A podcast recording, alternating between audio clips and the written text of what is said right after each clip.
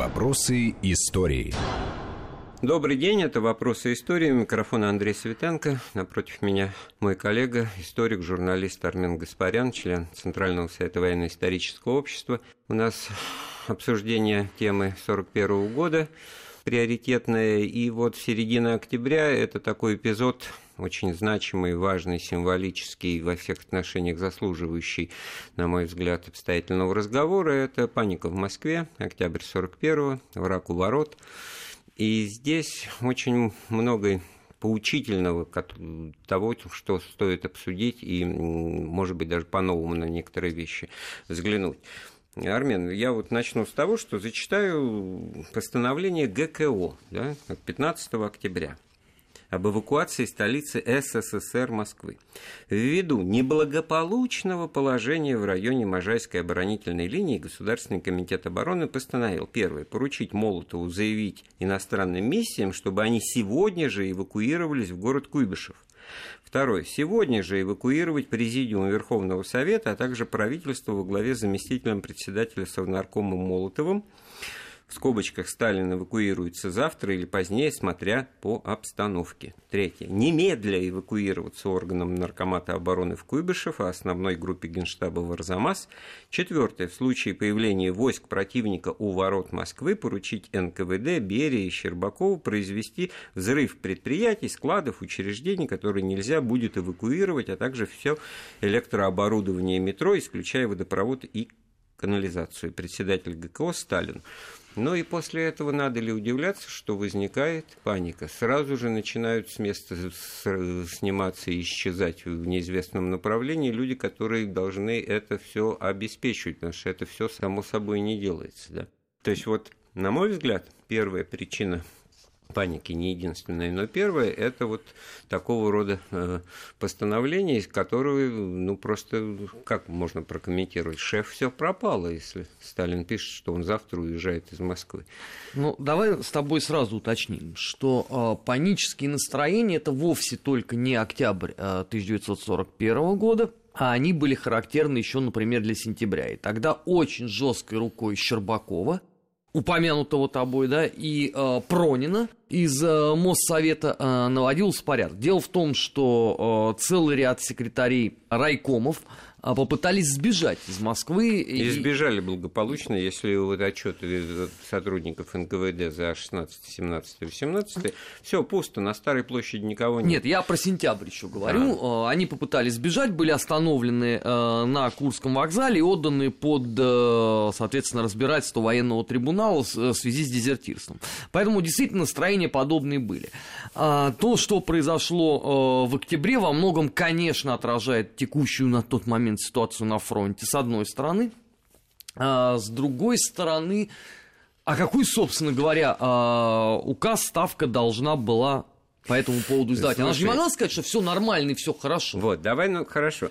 Ну, первый пункт вот к дипкорпусу, значит, это же все, все, все понимают, о чем идет речь, что сами посланники британские и прочие не могут себе, так сказать, обеспечить выезд. Они должны куда-то кому-то обратиться для того, чтобы им обеспечили их выезд, да? Да, безусловно. И, а тут получается, и, кстати говоря, уже, так сказать, реализация этого плана, что их привозят на станцию товарную, там, подмосковную, где сажают э, в товарные вагоны.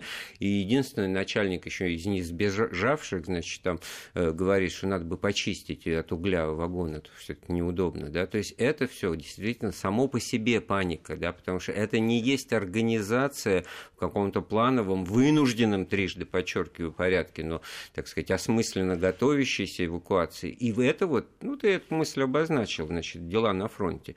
Значит, тогда давай говорить о том, что дела результаты на фронте не в одну минуту стали плохи, а да, до безусловно, этого, они да? логическое продолжение вот, значит, всех вот мы... событий, которые произошли, начиная с 22 Правильно. июня 41 Мы много года. в наших вот разговорах и воспоминаниях о первом периоде войны уделяем внимание теме идеологической пропаганды, значит, теме, так сказать, создания морально-психологического фона для всего этого, да, о чем-то говорить можно и нужно, о чем-то, так сказать, дозировано, но вовсе не говорить о Вяземской катастрофе, а вовсе-то как раз не говорили. Вот эти туманные, вот даже постановление начинается в связи, значит, с неблагополучной. Ну, что такое неблагополучное? Ну, это же не значит, что все срываются и уезжают, все бросая и все в хаос превращают, так сказать, для самих себя. Ну, а здесь же а, тоже, давай а, мы не будем забывать, что а, то, как сработал условно агитпроп на тот момент, это является классикой жанра, советской э, идеологической машины э, конца 30-х годов. И наивно было бы ожидать, что это э, будет происходить принципиально на ином уровне. Конечно, вот эти все туманные намеки о том, что ну не совсем хорошо на фронте, но на самом деле все идет под контролем, они и привели к подобного рода формулировкам. Вот, а на самом-то деле люди на среднем звене вот, управления от тех, от кого что-то зависело в плане реализации. Вот пример. Давид Ор Ротенберг, главный редактор «Красной звезды», в своих воспоминаниях пишет, что к нему в простреленные эмки со фронта, с фронта 7 октября приезжают военкоры, среди которых и Гроссман был и говорят о том, что все, Брянск пал, значит, они еле вырвались, э, войска Но вот окружены. заказывает принципиально иной материал. Он заказывает более героический. Так он там честно говорит, мы не можем такой материал ставить, пока нет официального сообщения. Официального сообщения нет и, и не будет. Ну, это, Только кстати, туманный, это, да? кстати, вообще, опять же, практика того времени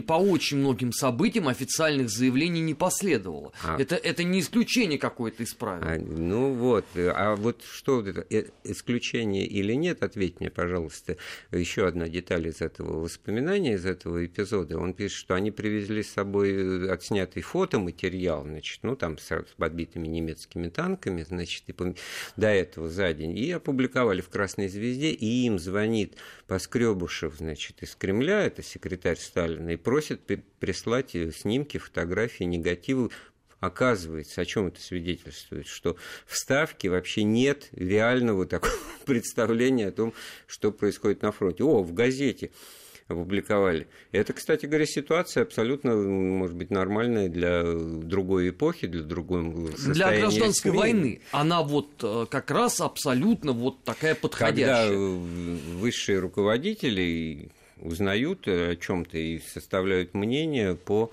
э, источникам, которые они, в общем-то, даже не имели в виду до этого и не знали о их существовании. Ротенберг потом пишет, что после этого мы взяли себе за правило после каждой командировки, уже не спрашивая звонка, отсылать значит, вариант, копию значит, не пленки уже в таком вот явочном порядке, чтобы в курсе, а то, оказывается, не на что посмотреть. Ну, мы с тобой, опять же, в вопросах э, истории уже много раз говорили о том, что э, опыт гражданской войны э, был канонизирован в Советском Союзе со всеми вытекающими отсюда последствиями. Поэтому вот этот вот пример, да, что генеральный штаб условно не очень понимает, что на самом деле происходит на фронте. Это вот такая классика жанра, конец 18-го, начало 19-го года, со всеми вытекающими отсюда последствиями. Когда это потом это, это будет это, перестроено. Это, ну, это что, на твой взгляд, что-то объясняет, что ли? Во-первых, я не, не до конца даже согласен э, с тем, что это именно вот как бы вот они, Сталин, зная, как это было в 18 году, как он воевал, он думал, что это будет и так. Все прекрасно так, он понимал, что немножко уже другая эпоха, война моторов а, и я, развитие Я бы здесь поспорил, я бы сказал, бы, что он э, окончательно начнет понимать, что это э, абсолютно новая принципиальная война, начиная с 1942 года. Почему? Потому что в 1941 он традиционно сделает ставку на своих друзей-первоконников. Мы опять же в вопросах истории, да, много раз рассказывали про Ворошилова, и про Буденова,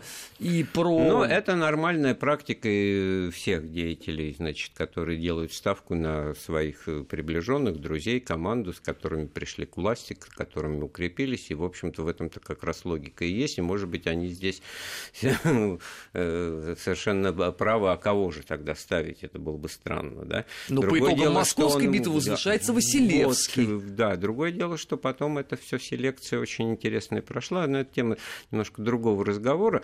Я вот все-таки про атмосферу, насколько люди воспринимали то, что они слышали. слышали. Во-первых, значит, они воспринимали то, чего они не слышали.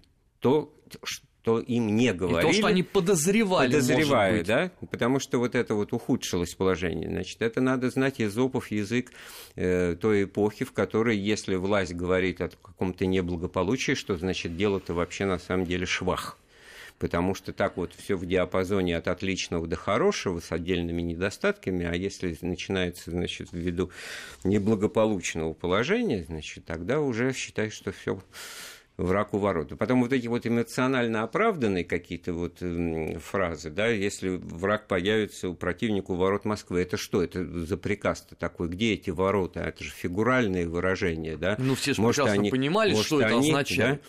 Потому что вот когда упомянутый мною, потом тобой, а теперь опять мною уже Щербаков входит в кабинет Берии 16 октября, Берия ему сообщает, что немцы Воденцова, значит, это понятно где, на главном западном направлении. И тоже, в общем-то, он как бы не, не до конца прав, на, на чем основаны его заявления. Они даже на высшем уровне люди, получается, так сказать, перебрасываются какими-то слухами и опасениями. Но это, опять же, а, это практика войны. А что, вот а, если посмотреть на Берлин апреля 45 года, там не было примерно не такого было, же представления? Было. Вот, я к этому и клоню. Вот ситуация параллельная, которая напрашивается для сравнения. Уже немцы с Гитлером как крысы в бункере сидящим, значит, весной 45-го, но все-таки э, там была, конечно, пауза оперативная на весна на Одере, да, с, с января по, по апрель 45-го, и понятно было, что враг-то вот, э, там, назвал на что мы стоим у, у, в 60 километрах от Берлина. Берлин решено превратить в крепость. Гитлер заявляет, что ее не покинет, и тем самым мобилизует всю свою ораву на то, чтобы там остаться. И во всяком случае мероприятия по эвакуации, они проводятся своим чередом. Здесь и при этом ничего так... они не дают. Ну, да, не, ну, это другой разговор. Нет, но в они, деле они, важен а, результат. Они, понимаешь? во всяком случае, не создают ситуацию, улучшающую положение дел у, у врага, вот как вот это было под Москвой, потому что здесь, а им еще туда, до Москвы, до ворот Москвы фигуральных добраться, они ползут на последнем издыхании, так сказать, мы это обсуждали, что уже эти силы для этого броска ограничены. Сопротивление продолжается – подольские курсанты, там разрозненные уцелевшие части фронта э, трещит, но держится, значит, продвижение минимальное. И в этой ситуации вот такого панического плана постановления, которое, значит, ну, просто срывает с резьбы вот все э, все, что есть. Я, кстати говоря, вот о положении дел на фронте тоже интересный приказ э, от 13 октября Жукова, да, как как, за, как командующего Западным э, фронтом, только-только назначенному, он издает приказ, в котором тоже каждую фразу можно, так сказать, проанализировать и с эмоциональной, психологической точки зрения. Она начинается вроде бы грамотно. Командование фашистских войск, обещавшее в одну неделю взять Ленинград, всем понятно, не взяли. Да? Провалилась с этим наступлением. То есть уже задается какой-то, так сказать, логика того, что и тут, наверное, будет то же самое. Теперь, чтобы оправдать этот провал, фашисты бросили все свои резервы, далее, внимание, в том числе малообученный и всякий случайный сброд, пьяницы и генератов для наступления на Москву. Вот давай на этом месте. А это что, что? А что, это нормально? Абсолютно это... практика того времени. Если мы с тобой сейчас пойдем и откроем газету «Правда» за август и сентябрь, то мы как раз вот это все увидим это ровно в тех формулировках. Правда. Это приказ, который читает тот же командующий 16-й армией Рокоссовский, отступающий в эти дни лесными тропами. Значит, ну, ему же да? надо знать, от кого он да, отступает. И он, да, и он узнает, что его бьют дегенераты и пьяницы. Так он это и без, э, по сути, да? этого указа распрекрасным так, образом ну, знал, как честный деги... Ну, советский ну, командир. Ну, ну, можно ну, брониться, там, понимаешь, врага поливать, материть, костерить, чистерить, там, как угодно. Но вот заявлять вот это в качестве надежды на то, что это вдохновит, Ах уж дегенератов-то мы сейчас разобьем, а мы их не можем да, давай разбить, протянем да? мостик э, Мама в дорогая, победную весну 45 -го года. Риторика э, азиатские орды большевиков истекают ну, кровью на подступах к Берлину, они, она точно так же и звучит. Но ведь при этом вот, никто же не предъявляет и, претензий и, и, фюреру. Почему? Мы говорим, грош цена этим всем, значит, это как показатель беспомощности и в, в бессильной злобе, как говорится. Так сказать, ничего поделать нельзя, как уж ругайся, так ругайся. Зачем Жукову, прекрасно понимающему тяжесть ситуации, значит, вот использовать такой... Чтобы вот, вселить надежду не, в сердца не, людей. Вот, вот ты считаешь, что этим вселяется надежда. Я-то делаю вывод вот на месте тех, кто воюет. Значит, нас бьют в данный момент какие-то пьяницы. А, или, ой, нет, мы-то думали, что нас бьют действительно профессионалы, которые лучше вооружены, имеют опыт Опять войны. Же, традиция и гражданской тогда мы войны. Да? Ну, наверное. Ты вспомни, а, как вообще подавалась а, в Советском Союзе кадровая добровольческая армия генерала Деникина. А, пьяный сброд, насильники, уголовный элемент и кто там только угодно.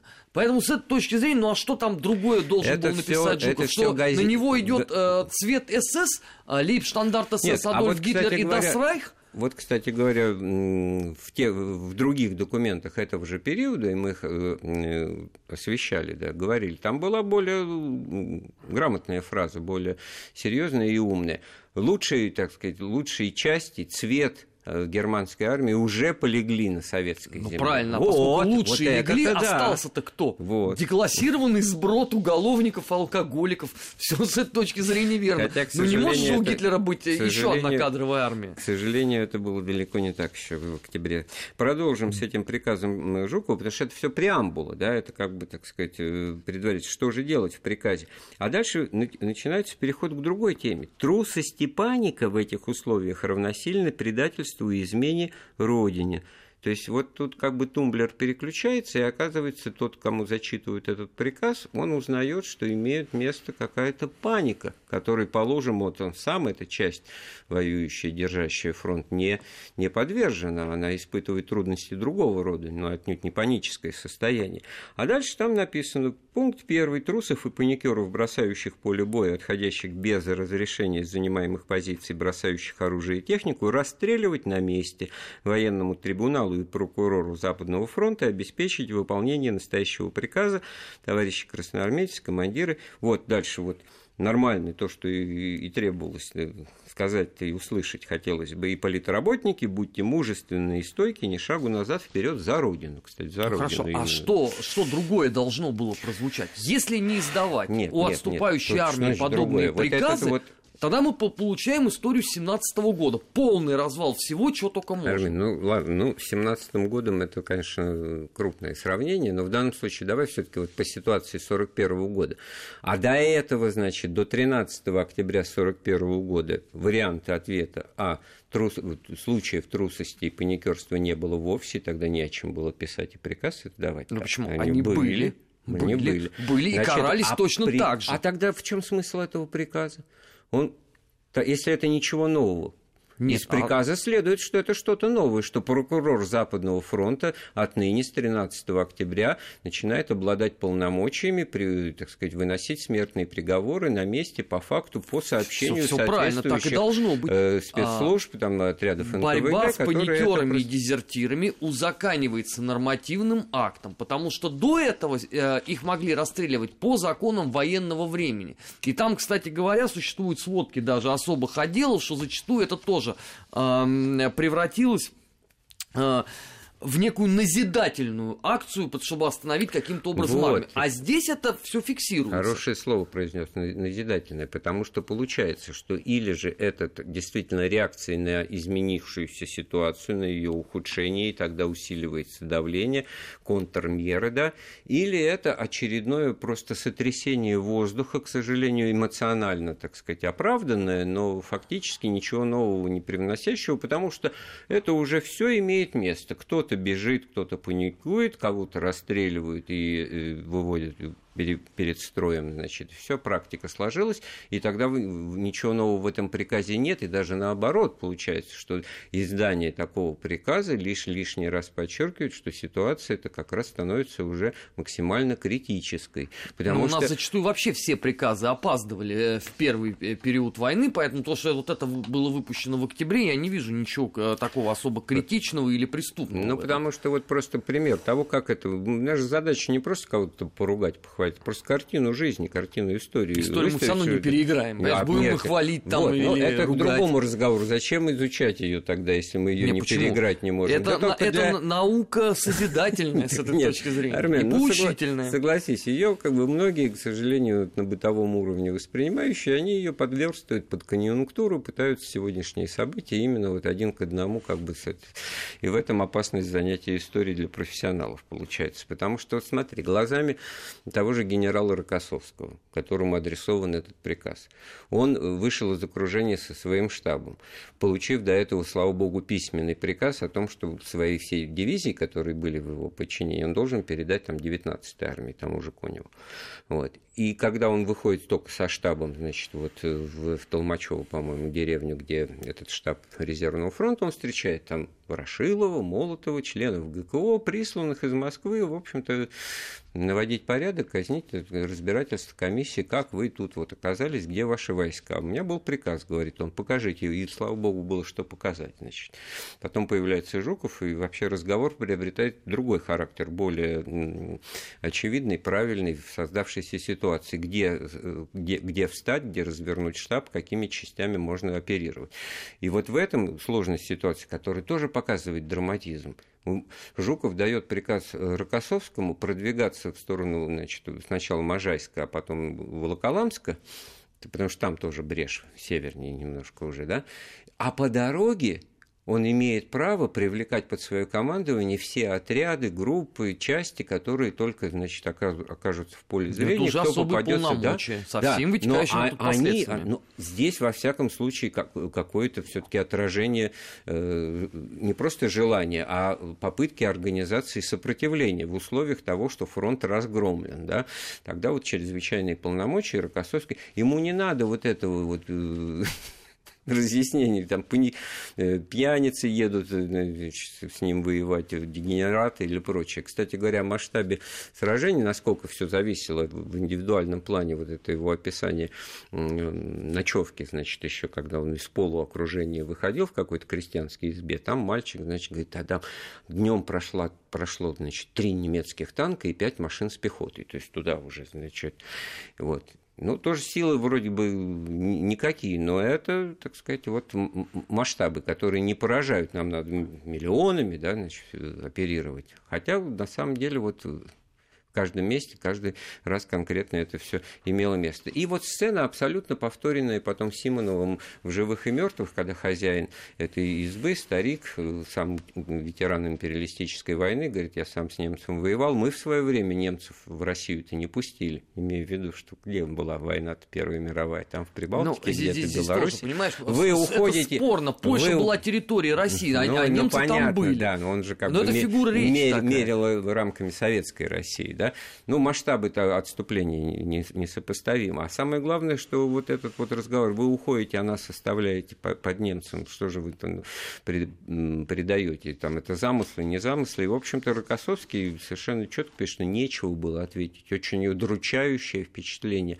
этот разговор произвел, но ответить нам было нечего тогда.